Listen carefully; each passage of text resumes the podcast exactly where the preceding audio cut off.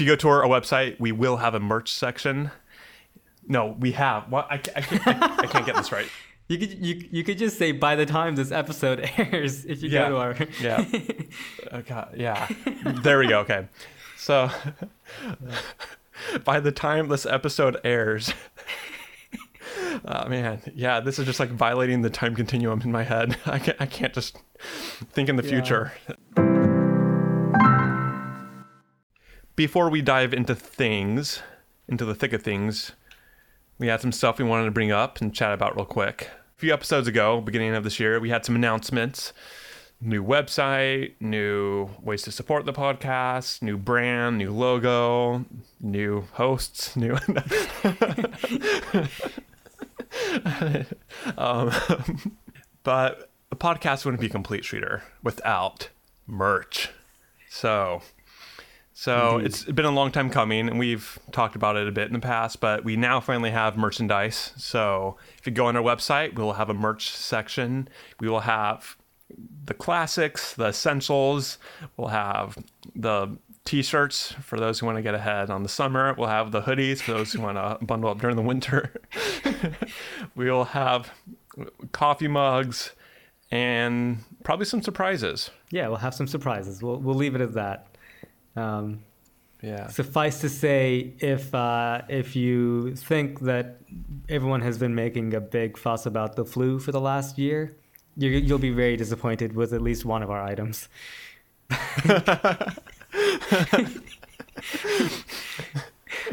um, yeah, no, I mean, if, if you guys if you guys are wondering, um, you know, how can I how can I rep slash advertise slash just generally wear the cool swag of your favorite classical music podcast, um, you know, you're in luck. Yeah. And if you want extra credit, wear it to your rehearsal. I mean, that's going to make you look really cool. Yeah, yeah. Um, Yeah. I, I know for a fact that once our merch hits, anytime that I see another human being in person, I'll be wearing our merch. So, you know, I- Yeah. I, I will become a walking Horish advertisement for myself. And you should too. Clear out your closets, people. yeah. Get ready. Yeah. But honestly, like our, I mean, I'm biased. I think our logo is pretty awesome, but it's a cool conversation starter, Mm-hmm. right? If you're in the checkout line at Trader Joe's or something. Yeah. You know, And So- and boy is anything anything really a conversation starter when you're at Trader Joe's checkout line. They they will talk to you about literally anything. So, you know, they're trained to talk to you about literally anything. I know. Yeah, I'm, I'm convinced. Yeah. So yeah, but anyway, all kidding aside, yeah, we're pumped. You know, it's cool. It's a great way to support the show if you want to support us and also get something cool to to have. It will ship around the U.S. and I guess around North America and Europe. It sounds like. I think so. I we'll think have to double check on that, but I, Yeah. I'm pretty sure. Yeah. Yeah, the the store the store will let you know. So, and and we'll needless to say we'll put a link in the in the show notes for for the for the Teespring site, so you can go browse Yep. our wares and and choose something out. Dude, if you could get anyone in the classical music world to wear our swag, who would it be? Ooh, that is a good question. Um, does it matter what's like what swag are we talking? Like just a T-shirt? Let's say just a t-shirt. Let's say just a t-shirt. All right, I have. Uh, I can't decide between two people, but I'm I th- I'm gonna. All right, I, I have one in mind. All right, Oh. go for it. Yeah, so I would say I just think it'd be a good accomplishment, as well as you know he's a great musician as well. But Joshua Bell, Ooh, nice. he's a great violinist. He's very out there. He's very public. We also have our alumni, our alma maters in common, so it's within reach. It'd be a great story for the alumni newsletter that I don't read. Um, but, uh, but also, I think it's within reach because Jeremy Denk follows us on Twitter. True. Yeah, we, we should we should tweet at him and, and see if we can make it happen. That would be good. yeah. Yeah, yeah. We could we could just keep bothering him on Twitter until he either wears our merch or um, sends it to Josh Bell or just unfollows us. If you're listening, and he's a brilliant artist. I mean, we didn't we, we didn't talk about that part. He's a Yeah. really phenomenal pianist. yeah, he's he's certainly one of the most interesting musicians alive today. He's also a phenomenal writer and he's really funny and I love the way that he thinks about music. He, he's really one of the few people who is not is not only that I admire his playing, but I, I admire his whole way of being a musician, which is which is rare because there's so many ways to be a musician Mm, that um, fair. you know yeah. even great musicians, their way is not necessarily your way, but um, his life is is somewhat of a sort of model for for for um, for for my own. You know, like I think what he does as an intellectual and a musician is something worth doing, which I don't I don't say of any of, of most people. We'll send one free to Joshua, and hey, you know, we'll send one to Jeremy too. So Yeah. it's all, good And, and on us. And, and Joshua Bell already wear, wears t-shirts, you know, in con- in some concerts. yeah, Carnegie Hall. Oh, what this whole thing? yeah, he, he does perform in some very um non-formal attire. I mean, some sometimes he- he really does like just a black untucked dress shirt. Yeah. he's performed in that a few times, Which I dig. Which actually, I'm I'm all cool for it. Yeah, Yeah. You know, I don't think you have to perform in a in a tux with a tail, and you're not getting married. You know, it's this. Yeah. It's just you know a Thursday evening concert, right? So Also, if your violin is like four million dollars, I think you can stand to, you know, dress down a little. So yeah, that would be cool. That, that's a good. That's a good choice. That's better than my my choice. Um, well, I'm curious Which- now. I mean, we might have to cut this, but I was thinking if we could get Yuja Wang to wear one of our T-shirts. Um, but but like just uh, just a T-shirt.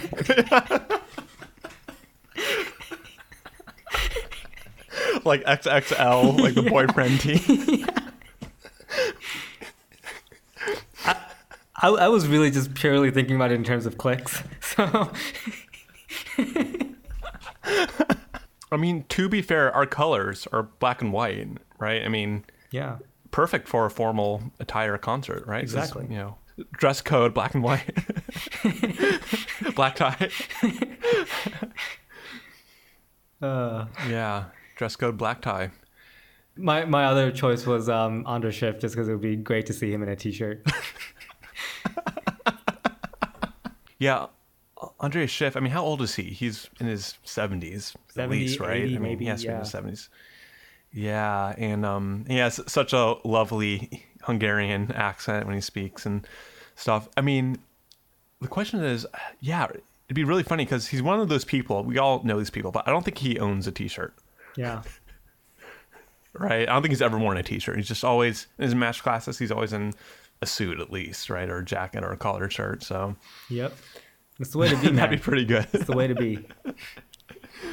I, I like how we both thought of this from a clicks perspective, but two different angles on how to get clicks. Yeah. yeah, Um, yours is like most memeable, mine is like actually best PR marketing move. yeah, right, exactly. I, I'm thinking, you know, we don't need to necessarily come out looking good at the end of this. We just need to like come out with a lot of clicks.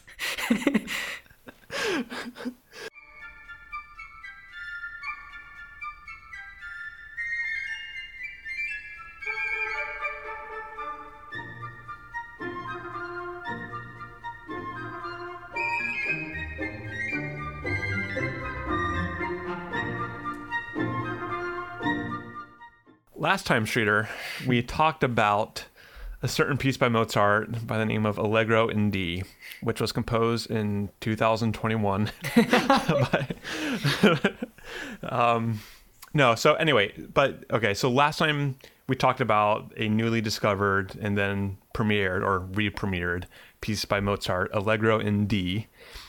And at the time of recording, we recorded it. We recorded that episode on Mozart's birthday, uh, the 27th, right? Was that? The 27th of January. Yeah. Of, of January. Yeah, yeah. And so that piece was probably being premiered around the time we were recording the podcast. So we knew about the piece, but we hadn't listened to it yet. But this time, now in some follow up, we can actually maybe add a, a thought or two to our conversation last time, now having listened to the piece. Or should we listen to the piece in real time, Streeter? Let's do it. All right. So we, we're off to the races, Streeter. Literally sounds like it.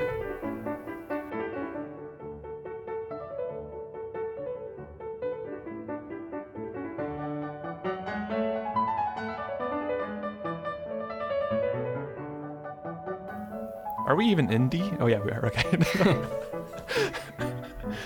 Um, I mean, I would just like to point out the sort of remarkable left hand here. You know, it's dense, contrapuntal, everything you come to expect from Mozart. It is, uh, it's doing a lot of work.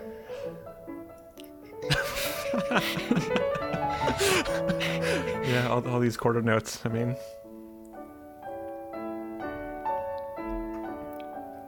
So here we have Okay, a sort of I classic mean- spineless Mozart. Um, we're in a, basically a whole different, uh, whole different mood here.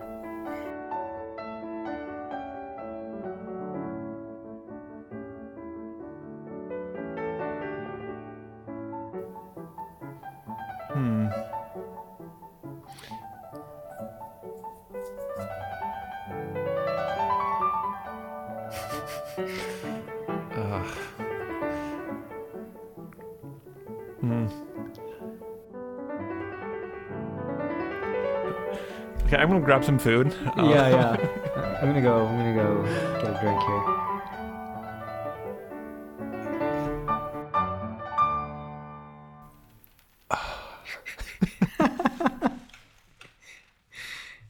That about sums it up. I mean, yeah, it, it's it's fine. Like, I mean, we talked about it last time. This is do what you got to do in the age of coronavirus to get attention on the ever competitive attention span of people. Uh, when it's yeah, so when the internet is crowded these days, and you got to do what you got to do to stand out. So I totally get that, totally respect that, but come on, this piece is a piece of shit. this, is, this is fucking terrible. Like, this is this is this sucks balls. Like, Keep going. Keep going. I do wonder, like everyone that was um involved in this, like we watched. If you watch the actual performance now, they introduce it with quite a bit of passion and excitement, and they're excited to play it and talk about it. Deep down, these people must they know that this is bullshit. Yeah, that, that's actually something I want to get to in a in a little bit. Um, you know, first let's just quickly quickly make like I want to make a couple of quick observations. Um, this piece is 94 seconds long, I think. Um, and is that right?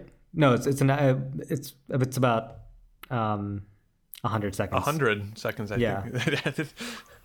Come on, dude. Give credit where credit is due. yeah and um, you know a not insignificant part of it is repeats so hmm i mean that's ridiculous and um, it sounds you know there, there are three points here which i think this piece really drives home one of which is uh, mozart is the easiest composer to imitate you know if you wanted to make Mm, fun of yeah. mozart it, it, this piece plays like something victor borge would have played like we were saying last time um, like a little ditty Yeah. that you play to make fun of mozart um, the, the, the second thing is Yeah, that to parody, I, I think is uh, is good. Sure, to parody Or- Mozart is better Yeah. than to make fun of. Um, Yeah, parody by inexact imitation, but you wouldn't know better if I told you otherwise. yeah, exactly. Boom. There you Yeah. go. Well, well put. Um, the the other thing is that somewhere I forget where, but Glenn Gould um, compares a lot of Mozart compositions to to sort of inter-office memos, and this really has that vibe. um, this really this really seems like a piece that is a non-entity in terms of something that's actually a composition. And and like you were saying, everyone knows this. Everyone must know this. Um, yeah, yeah. the the other thing I would just qu- quickly like to observe is is that um, you know it's it's hard to it's hard to just it's hard to define what a cliche is in a sort of meaningful way, but if a cliche Without it being a cliche. without exactly without without devolving into cliche, but um, if if the word cliche is to mean anything, it it's something like to to devalue the the currency of a phrase, but uh, like through overuse to the point that um, the that given phrase has no meaning anymore, you know. And I think this was one of one of the major flaws of Mozart, which is that um, any one of the things that he does in this particular piece is is fairly it could be seen as fairly cool. Um, but Mozart Right. has himself through his own compositions by using th- this kind of figure over and over again has devalued the currency of it uh, to the point that we can hear this piece now, and it doesn't sound like anything that's fresh. It sounds like it's a uh, it's a parody of itself, like you said. Um, right. So you know, and to to go to what I was saying, I wanted to to like you know the the people who are talking about this piece at this festival. Um, you know they're they're great musicians. They they have to know Yeah. that this piece is is a bunch of garbage, and it's really frustrating because you know I, I didn't get this in last time, but most of my frustration with Mozart is is not with Mozart per se, but with the way that he is sort of talked about and perceived. Um, Hmm. like in the classical music world and, Mm. and sort of outside it too. Um, Yeah. and I don't understand why it is that, you know, you get to certain pieces like this one or certain composers like Mozart where we are like the the kind of conversation that we have right here where we're just sort of we treat this piece as a non-entity you know? This is neither Right. damning nor exalting of Mozart's skill as a composer. This piece is a big fat nothing. And so many so many musicians talk about it like this privately. And yet when when it becomes when it comes turn to do the sort of public facing aspect of their job um, they turn into sycophants for the music and there's this attitude of um, you know the my favorite piece of music is the thing that's on my stand right now you've heard that before surely Yeah. and Yeah. I don't get it. It's really frustrating because I don't know why musicians. Classical music would be so much more fun if musicians could just honestly be like, "This is a piece of crap," and you know what? That's that's the nature of being prolific. This dude wrote like 650 ish pieces that were published, and probably a lot more. 651 now, Streeter. yeah, something like that. and uh, they're not all going to be good. In fact, most of them are going to be nothing. So Right. Yeah. No, I mean, this piece is just, yeah. Dude, it's not even a piece. This is just kind of, it, again, what you kind of said last time, this is probably just a transcription, maybe something Mozart improvised yeah. at a party. Exactly. That's exactly what I was thinking. Th- This reads exactly Yeah. like that. This reads like someone either came up with a melody or sort of a left hand figure and said as a challenge, could you improvise something based on this? And he said, voila, and this is it. Exactly. Yeah. Yeah. Um, This, this Yeah, is no, the I mean, equivalent this- of like having lunch with Elon Musk and he draws like a picture of a rocket for you on a napkin. And, you know, 200 years later, they're making like a big deal of it. Uh, and it's like, no, this, this is, this is nothing, you know, this is nothing compared to what he actually does, uh, as part of his work. Right. And I don't know. I can't help but think that like Yeah. classical music institutions, um, they devalue their own currency by attaching their name so vigorously to stuff like this. Like it's not a good look, you know. as we said last time, the Mozarteum is a really great organization. I mean, they are a powerful, good force in the classical music world. No, I'm sure all the all the musicians at the Mozarteum were like, "Fuck this," but the suits. Yep. yeah, and again, suits, we've said this a few times now, but I do think it bears saying. I mean, if it wasn't a pandemic year, I have a hard time believing this would have come to be and kind of come to be this thing of attention. It would probably just be like a quick headline that lives for a few hours on the internet, like, oh, by the way, there's something else by Mozart we didn't know about. Here it is. You know, Exactly. make of it what you want. But gearing it up to be this big premiere showcase, the best part of the analysis Yeah. and the and the show note or show notes, the program Yeah. notes. Yeah. And there's some dude like unveiling the manuscript with his white gloves and um did you see yeah. that? Yeah, that guy. I forget his name. Yeah, he's he's a tenor, I think. Right? He's a Oh no, th- he was just a presenter. opposite. Yeah, that's um is his name Ronda, R- Rolando um is it Villazon or something like that? he, he's really Italian. I know. I've heard him in interviews. And Yeah, Yeah, I, I don't know what he is, but um, yeah, I think he was just a presenter. But there was actually some sort of like curator-looking person um, Oh, who was yeah. like handling the manuscript and like the real, the real thing, not just a copy of it. Um, yeah, But no, there was like a whole hoopla around it, and yeah, you're right. This, this, again, to don my most cynical hat, I can't help but notice that this piece was discovered in 2018, and it is now 2021. And Yeah. I'm not on saying that- Mozart's birthday. yeah, know, Mozart's, just- yeah. I'm not saying they like stashed it away for a rainy day, but I think you're exactly right. That this is something that would have been like a cute headline that lives on the internet, sort of virally or virally by classical music standards for a week, less than a week, probably a few days. Yeah.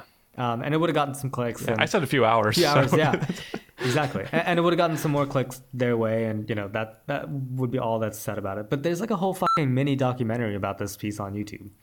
You know, they spend more time right. talking about this piece. Guarantee they spend more time talking about this piece than Mozart ever spent thinking about it. yes, exactly, exactly. It's Um, unbelievable. This is the equivalent of um us uncovering a sketch by Monet of like a, a lily pad. yeah, exactly. Yeah, and not a particularly like, not, not even a particularly good one. Like it's not even one that you can draw right. a clear line, being like, oh, this was the sketch that he made before he ended up doing the water lilies. I don't know. Maybe I'm like also just trying to not be too cynical. It's like I I get it, I get it. It's for the headlines, but I don't know. I, I don't want to give them that clear a pass at the same time. It's also like, dude, this piece right here. I hate to say this. I love the Mozarteum. They are they're really great for classical music. So I feel bad saying this, but this is why people don't like classical music. I'm glad you said it. I mean, that's I'm- no. I, I was thinking the same thing. I, I didn't want to say, but you're right. You're right. Aren't you proud of me? I Yeah, I am. usually I'm the one trying to rein in Streeter. like, oh, you don't really mean that, Streeter. do you?" Yeah. Oh, how the turntables Um, have turned, or whatever. Yeah. How the turntable has stopped. But but yeah, it's like if you listen to this and this was like the first thing of Mozart you really sat down and listened to consciously, which I'm willing to bet that's not no one. Yeah. I'm willing to bet with the headlines and such and now this hoopla around this new uncovered piece, it sounds like you know Indiana Jones found this in a tomb that he had to escape from and sort of thing. the way the story is told. Yeah. So in the article, they said it's making the classical music community sit up in their seats. That was the quote. Yeah. So, yeah. So I can imagine someone that maybe hasn't really ever sat down and consciously listened to classical music before. Now hearing this whole story and this whole event, and wow, this is shaking the classical music world. I can see someone for the first time sitting down, putting on their headphones, and consciously just listening to a whole piece of Mozart. And this is what they listen to. And it's not fun being, uh, you know, it's kind of the, the, the term du jour, but um, it's not fun being gaslit like that, you know? There are going to be a lot of people, Yeah. probably, maybe not a lot of people, but there's going to be a fair amount of people who who listen to this and and they're going to think, rightfully, this doesn't seem like much. This is not that great. and, and and yet there's all this hoopla. yeah. And yet there's all this hoopla around it by, you know, like great institutions and great musicians um, who, again, are very likely doing this for sort of more practical fiscal reasons. Um, they, you know, they're putting their sort of stamp of approval on this. And I think that's another aspect of classical music that a lot of people are turned off by. This, the sense that there's a Right, lot of right. be let's let's face it there's a lot of sort of bs around a lot of the culture of classical music and most people can sort of mm-hmm. pick up on it because i think most people have pretty good bs sensors and when they are Yeah. they're sort of blatantly lied to or gaslit like this it's not a good feeling you, it doesn't make you want to be part of the culture it doesn't want to make you feel part of the community you know i think dressing up for concerts is another example of this um, yeah. Yeah. it's another example where everyone is like this is this does not need to be a thing A- and yet you know in certain places it's made such a big deal about it um, that uh, you know again it's just i I think pe- people sense like okay these people are these people are being insular about their community in a way that's that's a real turnoff and and Yeah. and I wonder, you know, it, it could be true that they're doing this because you know times are tough in COVID, et cetera. But I can't help but think that this probably didn't get them that much revenue. And if they were being right. smart and actually reached out to you know uh, communities outside of classical music in in sort of smarter and more genuine ways than than this, um, Mm-hmm. I can't help but think that they would have that their their their their advertising bucks could have gone a, a long way further than this, you know? Because this is not trying to reach out to anyone. This is trying to get people to to come into your realm and um, not in a particularly good way either. So I don't know. It it, Right. it doesn't. I can't Right. imagine anyone really seeing the fiasco around this. Um, and really being like, oh, this is a culture that I really want to like invest in and be a part of, you know? And especially with like the whole act around it like again pretending that the whole classical music world was wow you know all into this and all all about it it's like wow so not only did i not like this crappy piece of music but everyone else did Yeah. everyone else in this circle did so it makes us look bad man No, I mean that's exactly it. It's the stuff around it more than the piece itself. Like obviously, I am a classical mu- musician. I'm in the community or whatever, but watching this made me feel dirty. I, I felt bad about doing what I do, and I needed to sort of go and try to engage with the better parts of what I think to be the better parts of the classical music world. Um, just to sort of start feeling better about what I do, because you know, you watch this and there's a sense of like, this is not this this industry is not going in a good way. if this is uh, if this is what the great institutions are are up to, you know, um, and as if that's the feeling that someone inside the culture gets, uh, you know, I I can't I can't imagine that a lot of people were really turned on to um, the Mozarteum by watching this sort of uh, this big fiasco. But you know, whom I don't have the focus groups, so I don't know. Who knows? when i listened to it for the first time after 10 seconds or so i just i just thought to myself fuck this This is- like, yeah this is that yeah i mean okay we've made our point Yeah. you know it's Let, let's let's forget about this piece, uh, as I'm sure Mozart did very very soon after he wrote yeah it. just two thumbs down but Yeah. you know who's counting and we did make a point when we started this podcast that you know there's a there's a lot to not like in the classical music circle by the people that are in it i mean i think that's with any circle Yeah. right the people that are in it there's things not to like we we always kind of said and we agreed upon this when we were embarking upon this podcast adventure that we won't attack individuals we, we won't attack individuals, you know, performers, orchestras, musicians. We, we won't do that. But institutions are fair game. Exactly. exactly.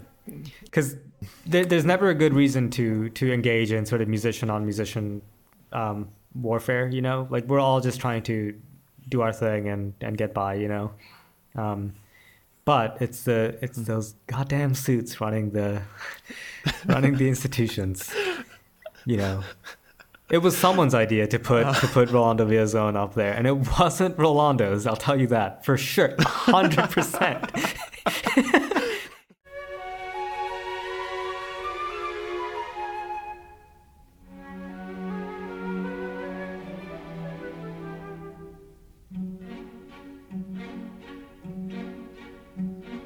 all right. So, all right. Now for some real stuff. Cool. So, uh, one of the topics I had in mind for today is this. So, it's interesting in pop culture and then also in just reality in the in the real classical music world there are some countries i think that have a heavier weight in classical music than others what i mean by that right so so when we think classical composers usually we think of germany right uh, or I guess it was before Germany actually became a country in the 1880s, but we think of the German composers, right? We think of Russia. Russia had a lot of great composers. We, to some extent, think of Italy. I mean, of course, we, no, I'm sorry, we have to think of Italy. Um, they did more than opera. They did with Gabrielli and Vivaldi. Yeah, so we think of Italy too. sorry, I forgot about some of the bigger names. Is that what they do on? Is that is that is that the slogan on Italy's tourism board? Italy, we did more than opera. of countries that don't need a tourism board, Italy's one of them. Yeah, like I've I've never seen I've never seen a travel to Italy commercial like I see the pure Michigan commercials out here and things. yeah, exactly. Not to throw your home state under the bus. No, when I lived no, in the no. Midwest, I saw California commercials all the time. like especially when Arnold was governor. Like visit California. I want to be the people's governor. no, it's the it's the sort of it's the So- we're already derailed. I love it, but it's it's um you know Yeah. it's like when you if you go to if you go to uh, a city's Wikipedia page, um you already you always know that the city is sort of a subpar city if it has a section on it that is famous people from the city, you know, the real cities don't need that. So, um, Yeah, yeah. Yeah. Does New York have a tourism office? I don't know. yeah, but cool. So yeah, in the classical classical music world, when we think of the classical music powerhouse countries, the World Cup of classical music, right? the finals are going to come down to Germany, Italy. Sometimes in the World World Cup, it comes down to that too. I was gonna say it's like the Um, countries look a lot alike. Yeah, Russia. Um, Maybe not so much. Yeah, not so much. Um, Uruguay. yeah, that's right. Yeah. Uh, America. Um, but no, I mean France. I, I'd put up there too. Yeah, for sure. You know, sure, may, maybe the great symphonies. We don't think of France as the first country, but heck, for a lot of the great chamber music, a lot of the tw- great 20th century music, France hands down, hands down is in is in the quarterfinals. I would say. yeah, Um, and Baroque music. yeah. Oh, sure. Yeah. Duh. How, how did I not think of, of baroque baroque music and and um and if we go way back to you know Gregorian stuff and medieval music, a lot of that stuff was was centered in and around Paris. So Yeah, so yeah. So France is definitely up there. Um, England to a lesser degree. Uh, let's say there's some English composers. Handel was technically Austrian, but really spent his career in in England and in London you know, um, yeah, there's a few more. I mean, England, I think, is more famous for its world class performers than its world class composers. There's a lot of great English orchestras and English opera and ballet companies and English men and English women uh, that do great things in classical music. So there's that. One of the countries we don't think so much as a European classical music powerhouse is Spain, right? So the music of the Iberian Peninsula to be fair too this is also a stress in our classical music education even where we went to school i think anywhere right? There's a focus on the germanic composers the russian composers a bit less of a focus on composers from latin america composers from spain composers from i mean smaller parts of eastern europe. You know we all know the big eastern european composers but croatia swiss composers there's there's a lot. So but I do want to focus on Spain because I think Spain is really interesting. And there were some major um, Spanish composers. Manuel de Falla, right? He was yeah. Is it or um, file? Follow. uh, Falla. Uh, it's one of those I've read it a zillion times. I've probably never said it until now. Yeah. Who else? Uh, I mean, there is. I, I mean, okay, so let's go to like, let's go to guitarists. So there's um there's Okay. Francisco Tárrega, I think is Spanish. Yes, yes, he Um, is. Rod- Rodrigo is he Spanish or is he Italian? Yeah. Joaquin Rodrigo. Yeah, he's Spanish. Um. Sarasate is Spanish. So oh, Sarasate, of course, yeah. Pablo de Sarasate. Pablo de Sarasate, yeah. Um. Yeah, he's Spanish. Enrique Granados is a Spanish composer. Sure. Yeah. So, Hmm. but anyway, so the point I, I was actually getting to was this. So, there are some major Spanish composers that we love and study. So, Joaquin Rodrigo, who wrote a really great uh, guitar concerto. I'm not sure if you're familiar with it. And a great flute It's, concerto. um, yeah, it's pretty. Oh, did he? I It's, didn't know he yeah, wrote a flute it's, it's monstrously difficult. Yeah, yeah. Oh, interesting. I love his guitar concerto. It's funny. It's it's a really it's one of those pieces I kind of use as a as a gateway into classical music for someone Hmm. maybe that doesn't isn't too familiar with the space because it's really accessible, really cool. It sounds like it's Spanish. I mean, there's no question about it. It's from Spain. Yeah. because it's a guitar concerto. There's flamenco sort of vibes going on in it. It's really really great.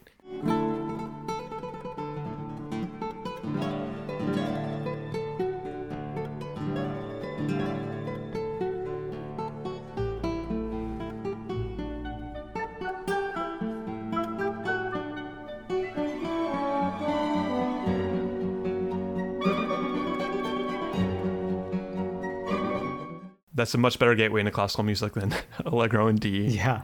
I said I'd never talk about it again. I'm sorry. Oh, come on, man. Yeah, it's been like what five minutes. I know, right? Uh, but yeah, so um, yeah, we can put a clip of it here, but it's it's uh, it's a, it's a really great piece. It's a really great piece, and you may have heard it before. It's used in a fair amount of movies and things. Pablo de Sarasate is one of the great Spanish composers. What's the name of? I always forget the name of this piece, but is the famous violin piece that's al- that was used a lot in the old silent films. Oh, Zigeunerweisen.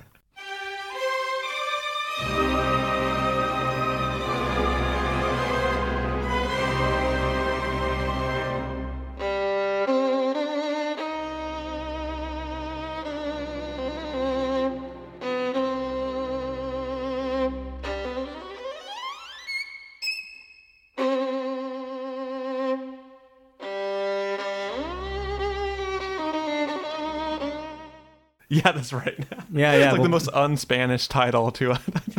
Yeah. What what does that mean? Is it like a gypsy air? I that's cancelable by now. oh, that makes sense. That that is a title that would make sense, though, right? Yeah. I mean, it, it does sound kind of, you know, Slavic, dare you say? It's Ziveinergeisen, Is that how you pronounce it? Yeah, Zigeunerweisen. So it's gypsy airs, or in Spanish, Gypsy. Aires Gitanos. gotcha. I probably had gotcha. butchered the pronunciation Yeah. there, but yeah. But yeah, that's one of the ones used in the classic Western silent films and such. You've heard that and you've certainly heard that before. So anyway, so there are a handful of what we would call great composers, or I think you and I would call like really good composers. So but again, we don't usually think of Spain as one of the we don't usually in our bracket put Spain in the final four. sure. yeah. But something I can't help but notice was that so many of the great classical composers, the great German and Russian classical composers, so so many of them were just obsessed and intoxicated by this idea of Spain, with the spirit of Spain, the music. You look at you know so many i mean the russian composers all wrote their symphony espagnole so many italian and german and austrian operas are set in spain of operas set in spain or heck just the operas set in the city of seville spain are the barber of seville by rossini again most listeners would recognize at least part of it i mean even the overture is the overture was used in uh, bugs bunny cartoons and such It's used in everything. Dun, dun, yeah. dun, dun. It's it's used everywhere. Yeah.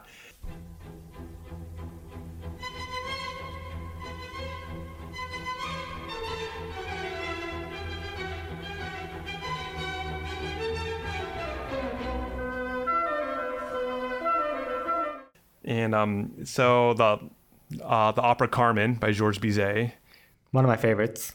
equally, if not even more famous than the Barber Seville, if that's even possible.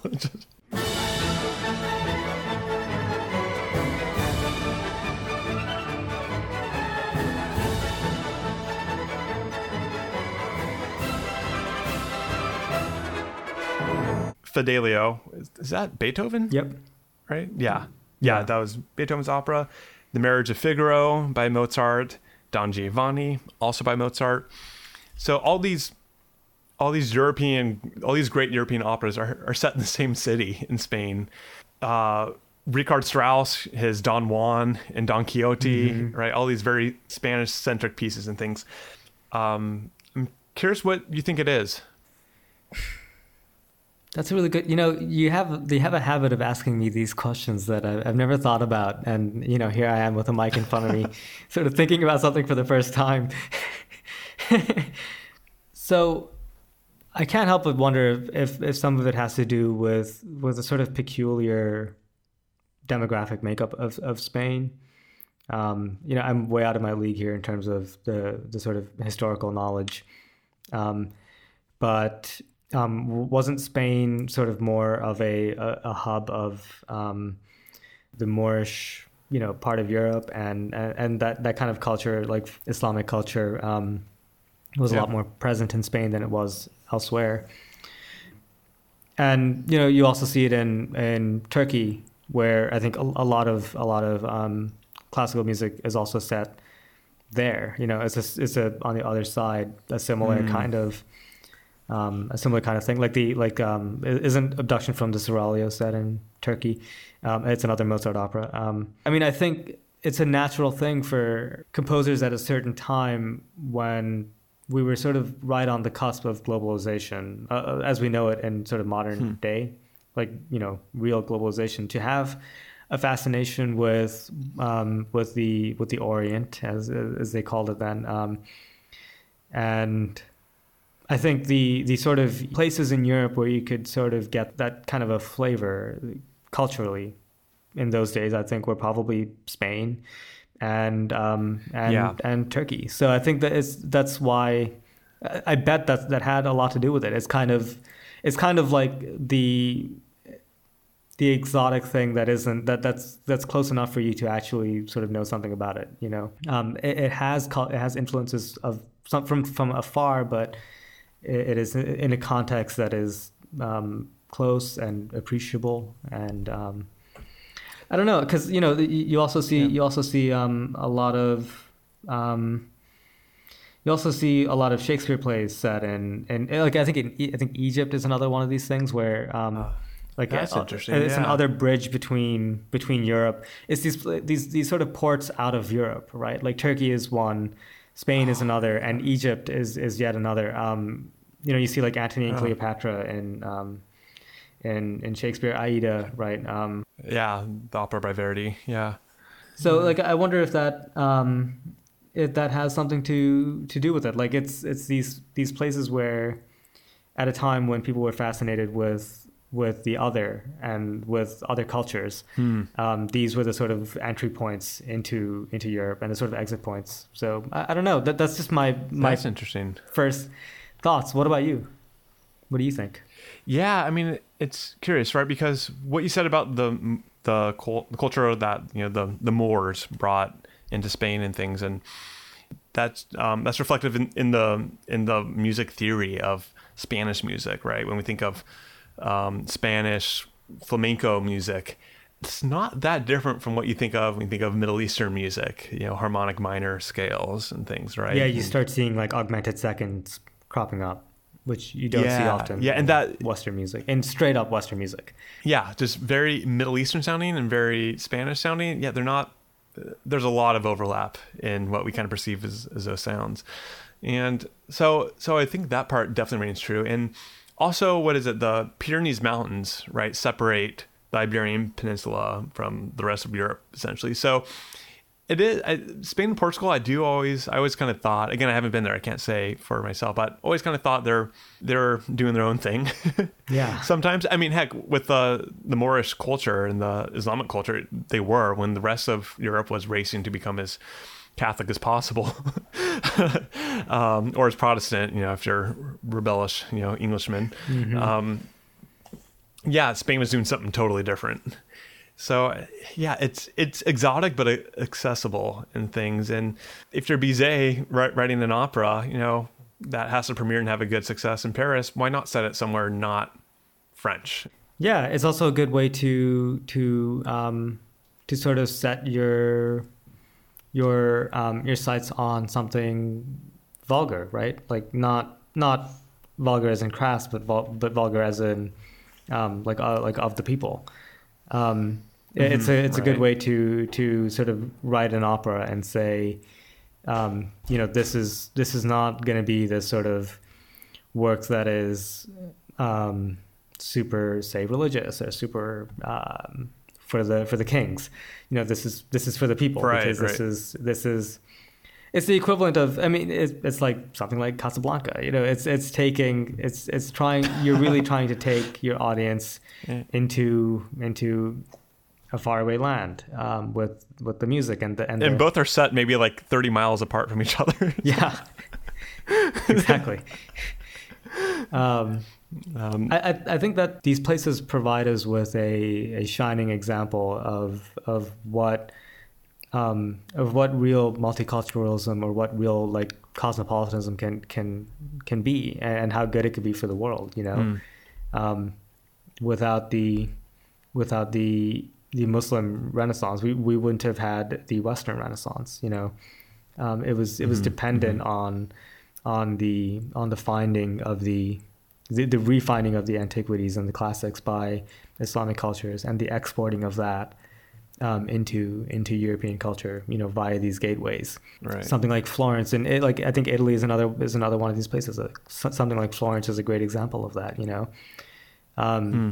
you know, if it weren't for these, if it weren't for these places, um, I I don't know that um, that the Renaissance would have happened at exactly the time that it did. Um, you know, it, it would have it would have probably taken longer to to sort of rediscover the the our great antiquities, and it would have taken longer to to get our scientific enterprises off board. I think you know without Arabic mathematics, um, Right, et cetera, right. et cetera. So yeah, I, I mean, yeah, Mm. like is, you know, th- Yeah. th- this is a good thing, is what I'm trying to say. Yeah, right, right. Um, yeah, I mean, so here, let's maybe talk about some of the pieces set in Spain. So Sure. let's talk about Carmen All right. because it's funny. I Carmen, it's one of my favorite. I mean, it's a long opera, but it's one of my favorite pieces of music ever, and and I think it's one of yours as well. And I know you're someone that's not first in line to buy season tickets at the opera house. So Yeah, yeah. Uh, I, I, I, um, I've long stood by Pierre Boulez, who, who said that um, to to fix opera, we must burn down all the opera houses. Uh, which I think is, which I think is, he, he said that when he was a younger, you know, more of a firebrand than he is now. I mean, he's dead, but you know what I mean. Um, Yeah, yeah. When he was Right, right. yeah, When- when he was young and could say shit like that and get away with it. Um, Right, right, But- right. When he wasn't, you know, the opening concert at the at the Philharmonie in Berlin or something. right. Yeah, I don't love opera, but I I absolutely adore Carmen. So yeah, yeah. Carmen, dude, Carmen has it all. Like it had, it has it all, right? So, from the epic flamboyant overture that is easily in the top ten, top five most recognizable pieces of music. Also, that overture, trumpet players learn pretty quickly how how weirdly hard Carmen is, because that overture. So after the after the fanfare part, the dun, dun, dun, dun, dun, right after that, you have that almost um chorale y part, the da da da da dum. That part goes so low on the trumpet, it actually goes into pedal tones. So notes are written below where the trumpet's supposed to really be able to play. So you really have to cheat and like pull some of your slides out and really lip down and bend the pitch, uh, which is again that's not like proper trumpet technique in the classical sense. So your your tone's not going to be as clear and things. It's going to be a lot more out of tune. And yeah, that's like right in the opening overture, the second part of the overture, and it's really hard. It's and you're doubled up. It's a few trumpets playing it together, and it's really loud. It's the weirdest trumpet excerpt ever.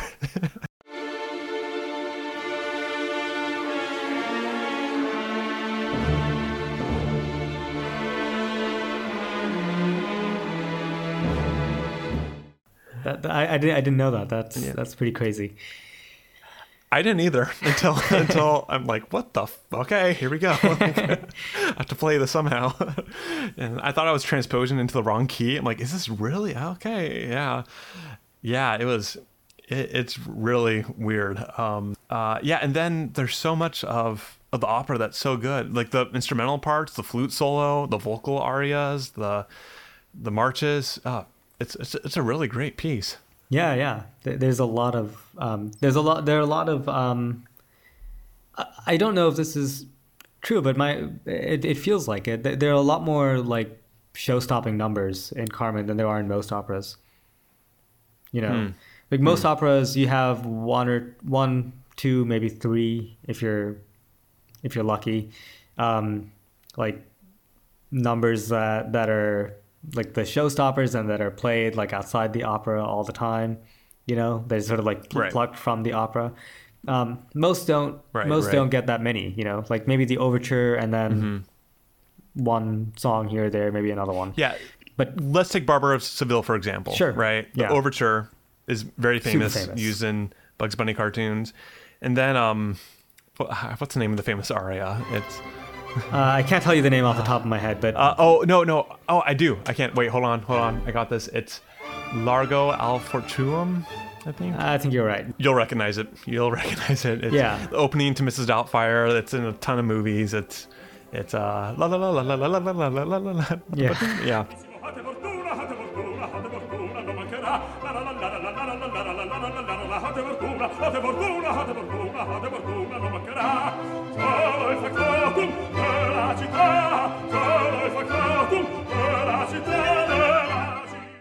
And, uh, and that's pretty much yeah, it, right? Yeah, right. So those are like the big numbers from that opera. Yeah. But Carmen, I mean, let's we got the overture. Yeah. We got Yeah. um, the entr'acte to uh, act. Both uh, entr'actes to Act Two and Act Three are really famous. Yeah.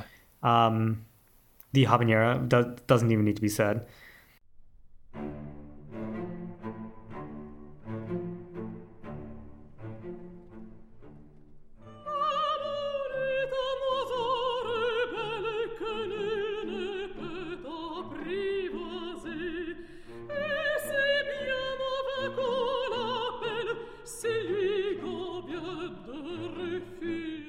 and entr'acte to Act Four is actually pretty famous too.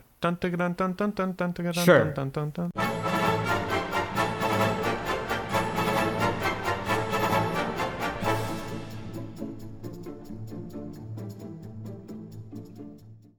It was also my ringtone for like eight years. So. Oh yeah, nice. yeah, we so the habanera, of course, the Toreador song. Um, Toreador. Dun, dun, um, dun dun, dun, dun, dun, dun, dun.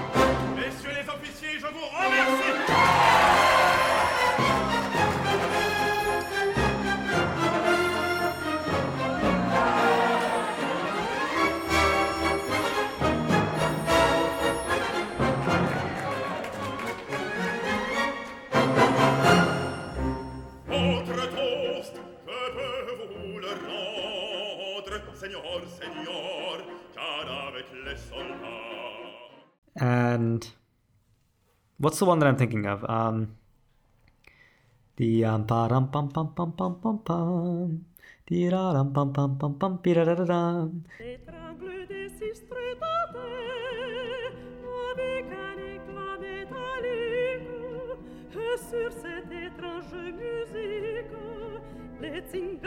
les se levaient.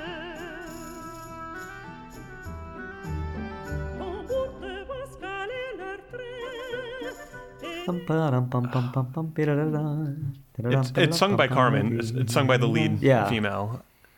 Uh, Yeah. it, it's it's it's in there. It's in there. yeah, uh, and there's there's also the um plum plum plum dagga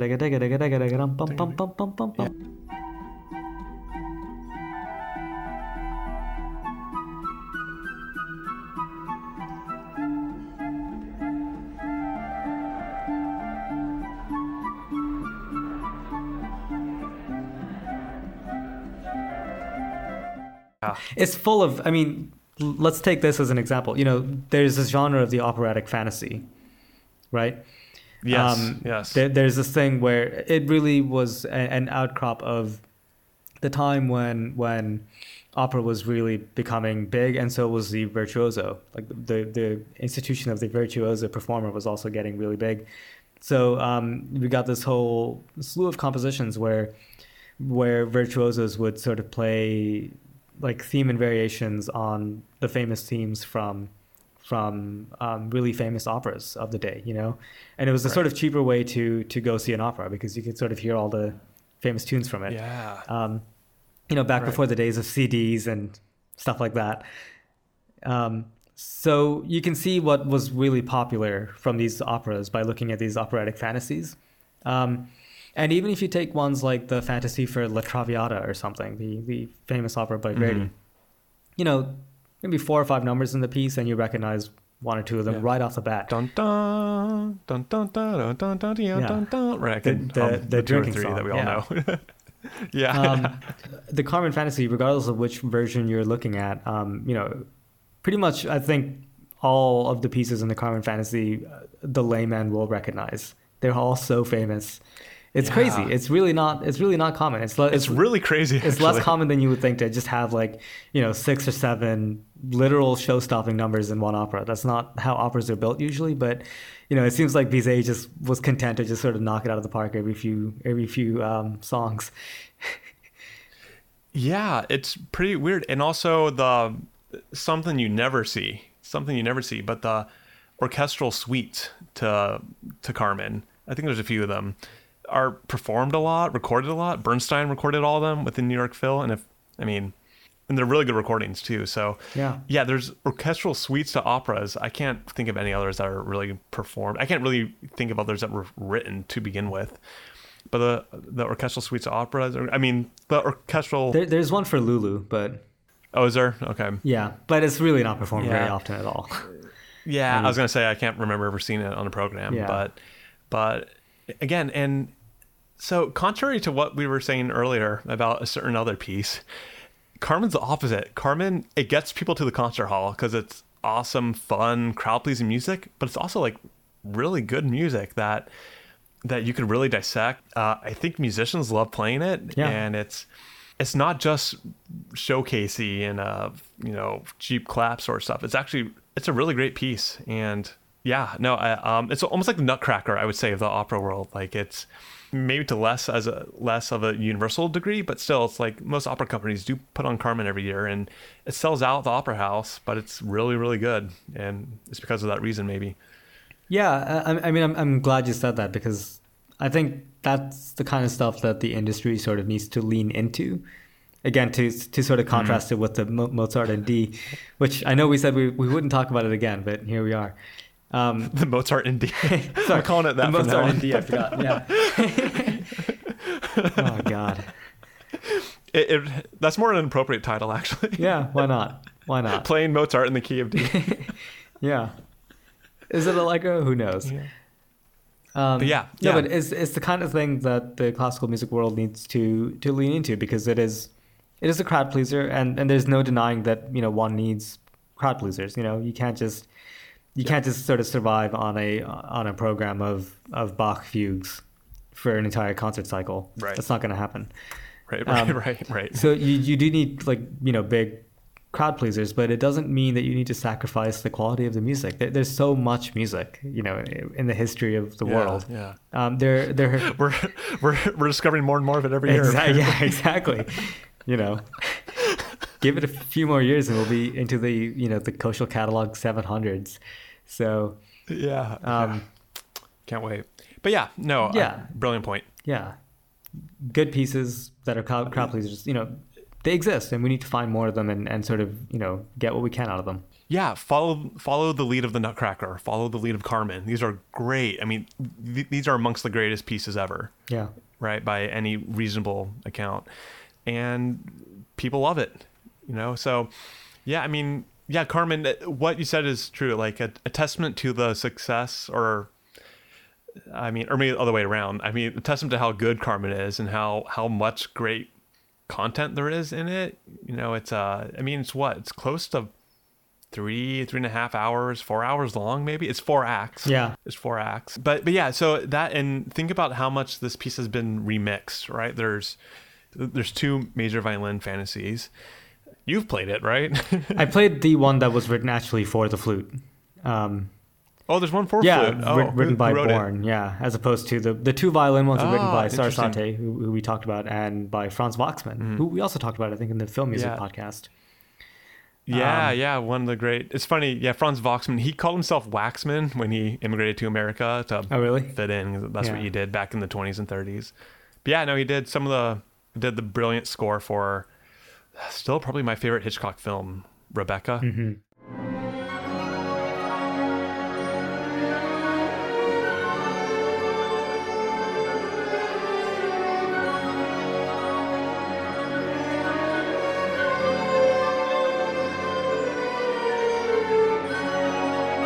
Also, Hitchcock's first film he made in the United States. So really brilliant film. And yeah, Franz Waxman did brilliant score for that. I did score for Bride of Frankenstein. But yeah, so hit, which Carmen Fantasy do you like more out of the the Waxman or the Sarasate one? I like the Waxman more. What about you? I do too, actually. I do too. I, I like the Sarasate one too. Yeah. Um, I don't dislike it. Uh, if I had to pick one, Wh- What's Um, your What's your calculus? yeah. So, yeah, I guess I, I like it more. I like um. This may sound silly, but I like the way it starts and I like the way it ends. um, I always thought the Sarasate ended a little awkwardly. Like it's not like it's it's just like a pretty boring cadence at the end. Um, it, it's okay. Um, but I mean, again, the Sarasate fantasy I, I, I like a lot too. So it's it's fine. The Voxman though, I do kind of like how it starts with the with the overture uh, at the at the beginning. I, I think that's kind of a cool touch. Um, yeah, that's kind of my in- initial take. But again, I, I like both. I like both. Yeah, I've always thought that the the unsurprisingly the the Voxman is a bit more it's a bit more cinematic. Um, Okay. in its in its scope. Um, the, the the the Sarasate the structure of the Sarasate kind of strikes me as similar to the rest of the pieces in the sort of opera fantasy genre. You know, if, if you listen to Hmm. That's a lot fair. of them, Yeah. you know there's there's sort of Yeah. um, there's like opening you know number number uh, theme and variations. Um, there's a slow tune thrown in there somewhere and then finale you know?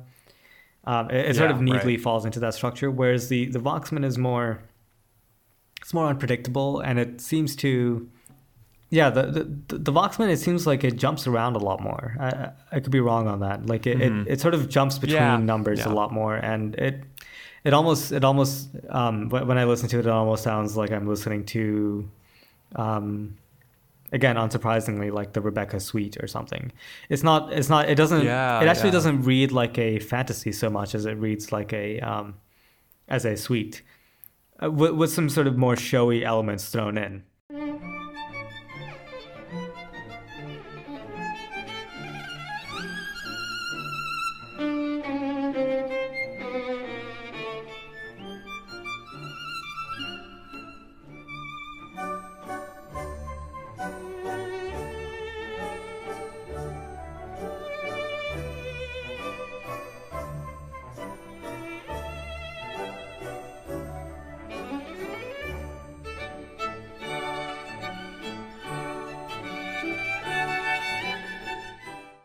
Rebecca Suite is really good too. yeah yeah Yeah, no, I, I agree. Like the the Waxman, you could if you lived in an, an alternate universe where if you lived in, in an alternate universe where there was no Carmen opera, if you heard the Waxman, you could mistake that. All right, that was a piece just written for violin. Where if you just heard the Sarasate, you could tell it's a variation off of something. That's exactly it. No, that's that's well put. I think that's exactly it. Um, and I wonder if it has to do with the fact that the Waxman was obviously not written um, contemporaneously with the the sort of That's the true. birthing of the opera fantasy genre. You know, whereas Sarasate, you know, it was written in that time when, again, like people like operas weren't necessarily put on all the time, and even if they were, people couldn't afford to see it.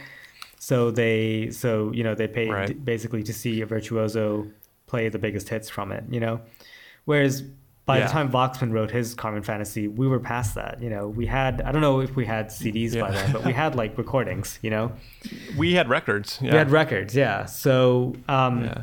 so it was a more it's a more like bona fide piece of music. You know, than it was. It it serves less of a Yeah. purpose practically. Therefore, I think it's more artistic. Um, I assume you're familiar, of course, with that Gil Shaham recording of the Sarasate fantasy Oh. with uh, Claudio Abbado and the Berlin Philharmonic.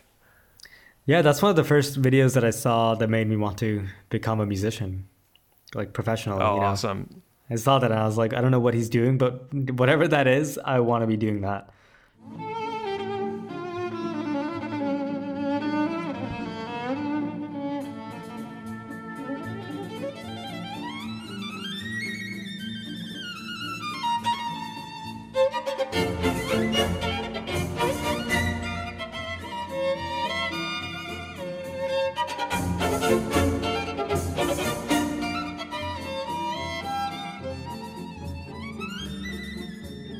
Yeah, that video was on YouTube back in the early days of YouTube. Yeah, like 2007 or something.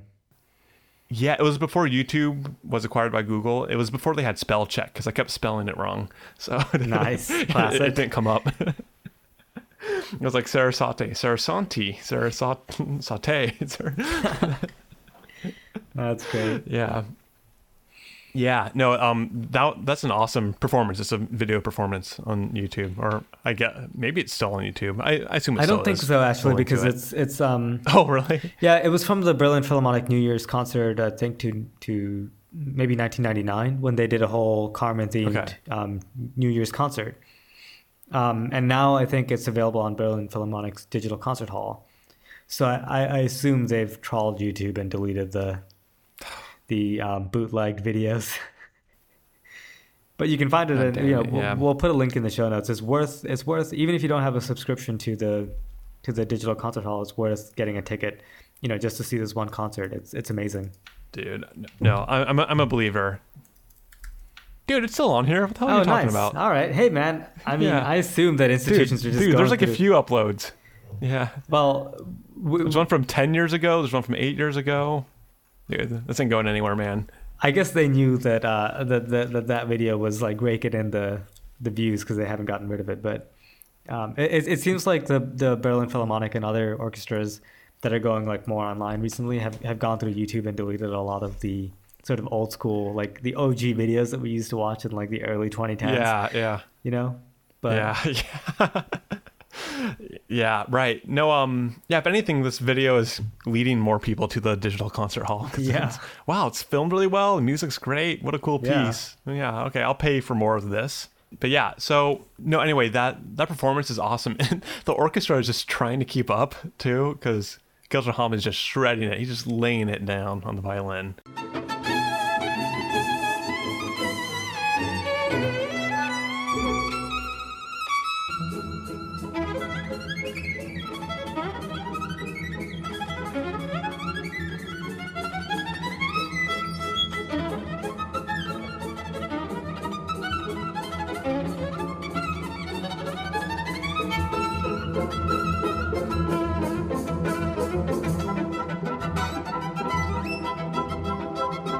Yeah, he's a he's a beast. Um, I, I don't know how he plays the way he does. It's it's really it's a cliche, but it's devilish. You know.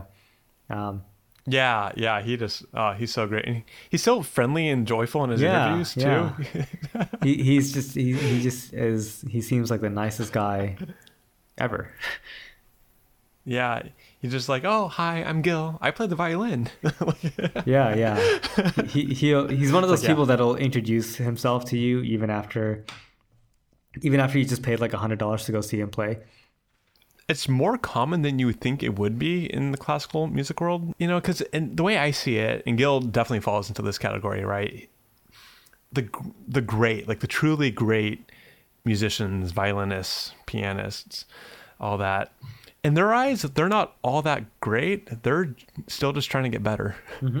right? And and that mindset is what led them to become how good, become as good as they are. Yeah, and, and it's also more true with with music because you really cannot be the best at everything. You know, there, there's just no way you can be the best musician. You know, there, there's so many things to do in music, Right. and the great the greatest musicians keep that in mind, and, and they're they're sort of very aware of that. You know, um, like Yeah. keeping with Gil Shaham, like one of the coolest things I saw was an interview of his that maybe still on, is on YouTube, um, where he he's playing with um, his wife Adele Anthony, who's also a violinist, uh, who, who's, to- who's totally wonderful, um, and they are playing.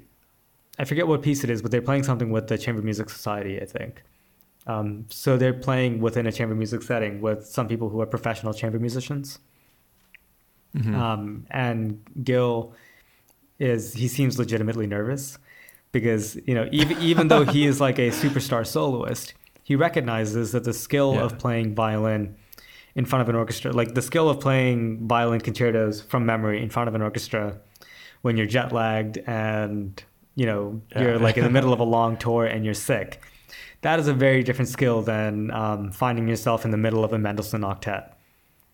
You know, Yeah, and having to sort of play right, right. extremely sensitively and blend with everyone.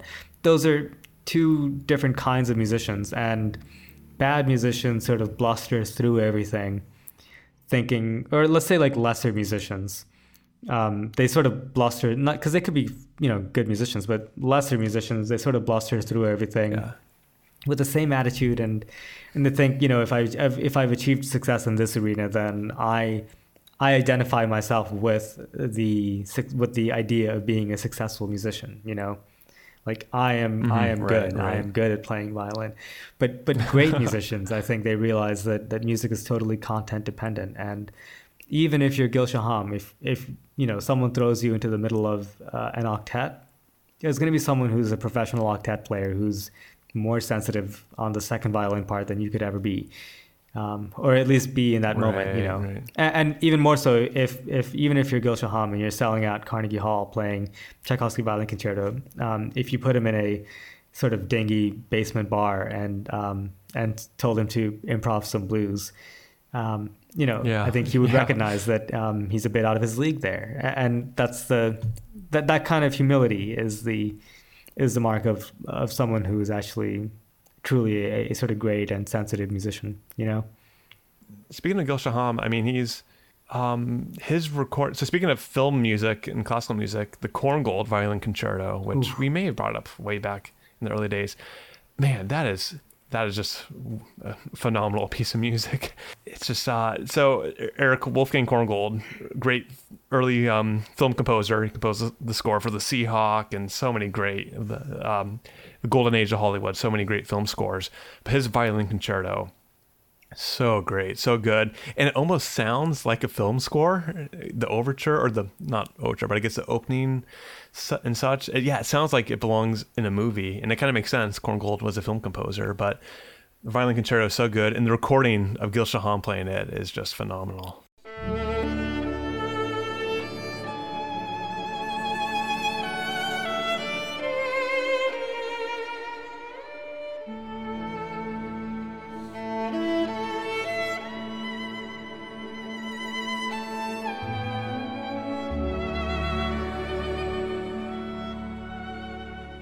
So there are two recordings of Gil Shaham, both of which are my two favorite recordings. Um, one of them is an earlier Of- of that concerto? yeah, Yeah. Of, of the Korngold Yeah. concerto. One of them is earlier, I think, with the London Symphony and Andre Previn, um, and the other one is a more recent live performance.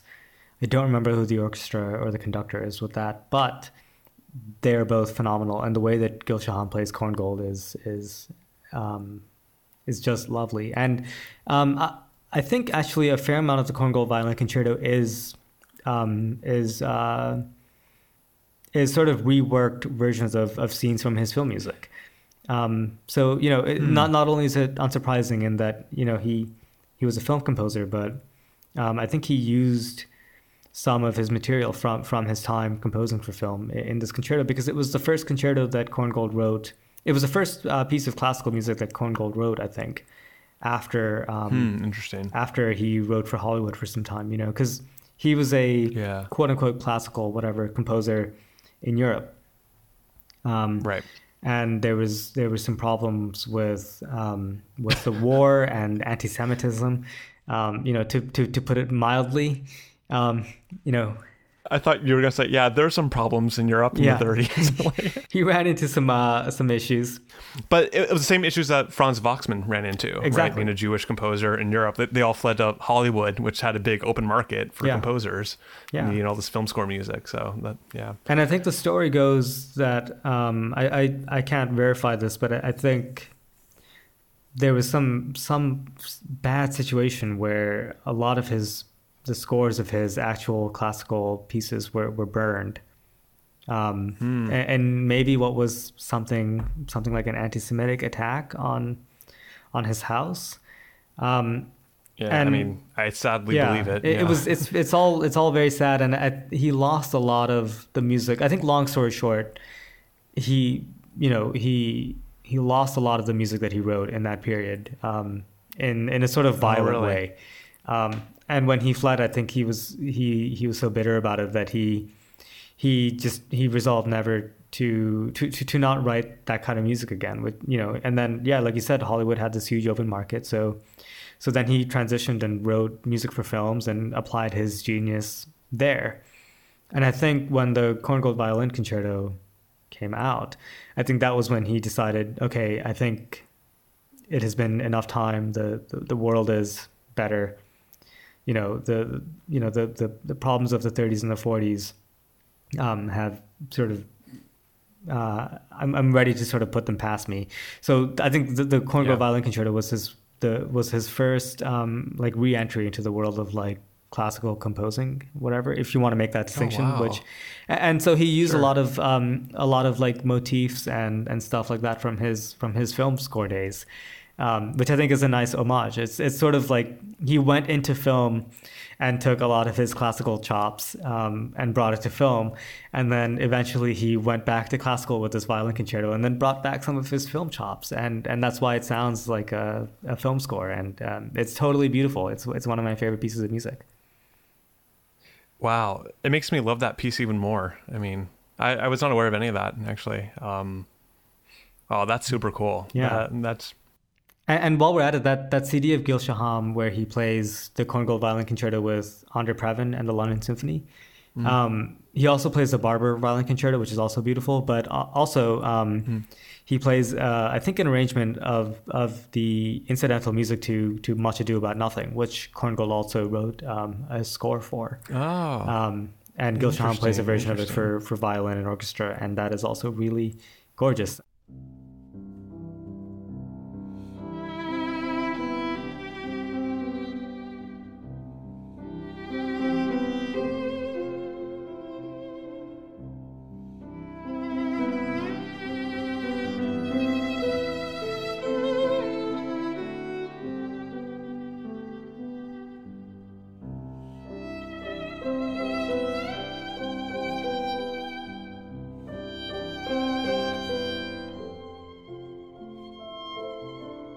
So getting back to Carmen.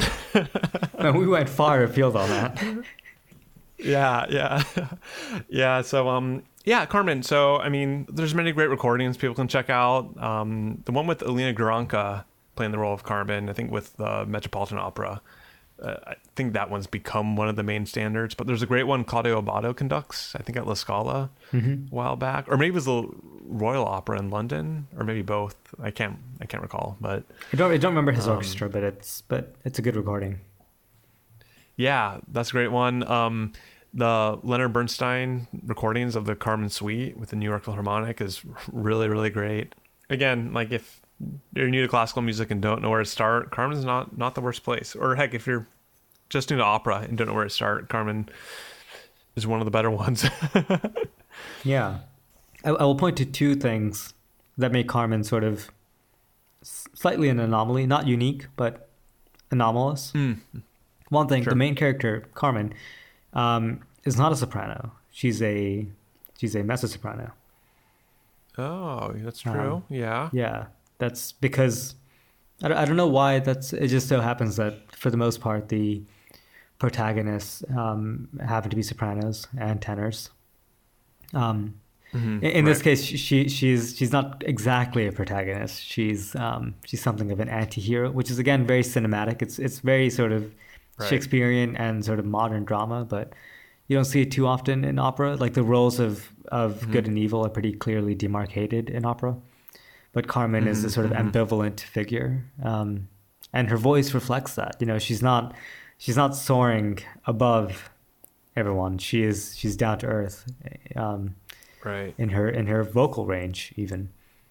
Um, Right. and, and the second thing is that Oh, Carmen doesn't make her entrance until what, half an hour in, maybe even forty five minutes.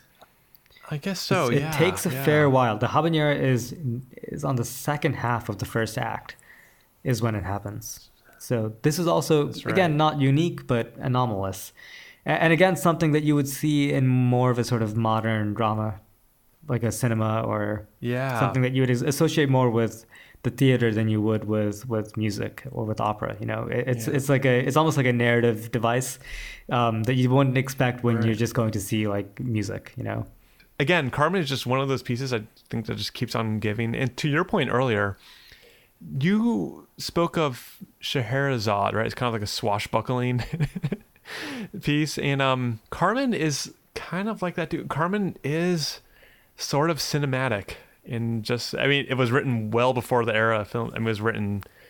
I forget when in the 1800s, but somewhere in the 1800s, somewhere in the middle, middle late something like that. Yeah. Right, right. So, um, yeah, so it was written well, well before film. You know, was uh, the the faintest of concepts. yeah, it's a quasi adventure tale. It's fun. It's great. It's it's good and it's accessible, right? As we are saying, and and again, I I hadn't quite thought of that, but the point you said earlier, yeah, this is the sort of things we think the institutions, the orchestras, the the opera companies and stuff. These are the sort of things we should be leaning into to get more people into into this sort of music. Yeah, totally. Um, to to your point about it being being like film, um, the the interesting thing about Carmen, like the the, the music is is totally wonderful, right? Like like like we've been talking about, Yeah, but um, Yeah. the the opera like the, the like one one of my main problems with opera is that I would rather if I like the music I would rather listen to the music alone than have to deal with the opera itself because I, I find that the opera rarely adds much if anything um, in the way of drama because um, most opera tends to be I think of it as kind of pre-Shakespearean drama. Because Shakespeare, Yeah, I- yeah, I see what you because the great Shakespearean innovation was Shut up, Siri. I actually don't blame her on that one. That one's yeah, that's, could- that's fair. Yeah, I can see. it. um, um, oh yeah, yeah, but like I think that the great sort of Shakespearean innovation that, that came with um, with characters like Iago, Macbeth, Edmund from King Lear, Mhm. and Hamlet is is this this notion of um, of of sort of self hearing, like the, these characters who speak out loud and they and they sort of hear themselves and they change their actions based on what they realize they are saying and doing. It's, it's basically the, the concept of like the self-aware character who changes his or her mind about something based on how the play is going. You know, it seems obvious Right, now right. because like all movies do this. Um, Mhm. and like most drama does this, but um, it, it was largely a Shakespearean invention. You know, um, Yeah. he refined it to the point that it's at now, and most operas, um, the, the my my big problem with them is that the, the, the dramatic part of the opera fails entirely because it seems to ignore that that innovation totally right? Opera characters do not say what you will about them. They they do not hear themselves. They they are they they plant their feet and they just sing and they don't really they don't really you know they don't act like real people in the world. Like most people you say something and you you evaluate yourself immediately. You say like should i have said that? What does it say about me that i just said that? And how do i feel about the way that i'm presenting myself to this world? You know operatic characters by and large totally lacking in this dimension of of uh, of humanism. Um, and modern operas actually have that you know like um, something like nixon in china you know ha- has this has Yeah. character. It's, it is a real drama by by John Yeah. Adams, right? um, it, Yeah. It's a real. It's a real.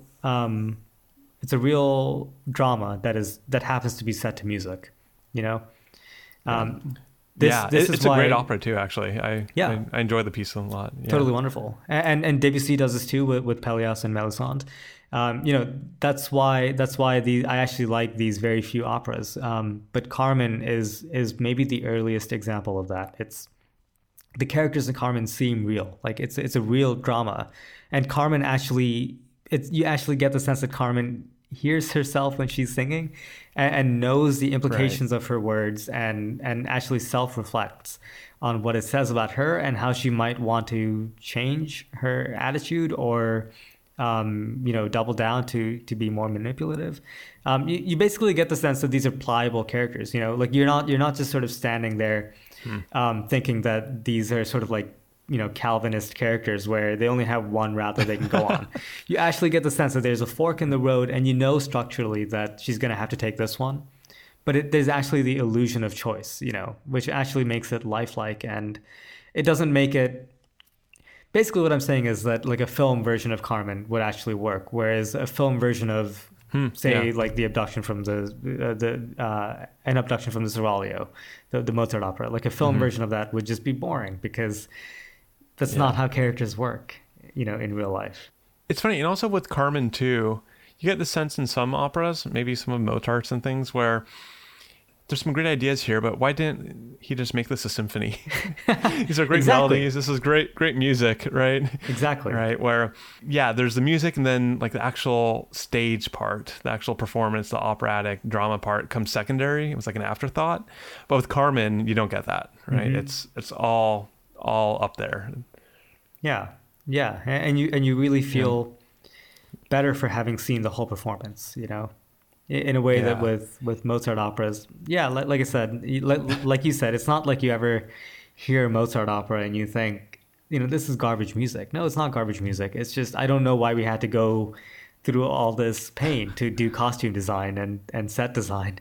Um, if Right, the right. if the end result of the drama is going to be basically nothing, you know.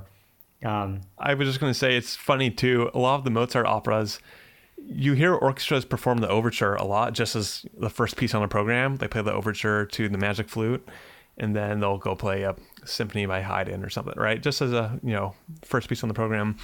With Carmen, you would never see that. You would never see an orchestra just play the Carmen overture. Not because it's not good. No, the Carmen overture, is, as we mentioned earlier, it's iconic. It's famous. It's one of the great opera overtures.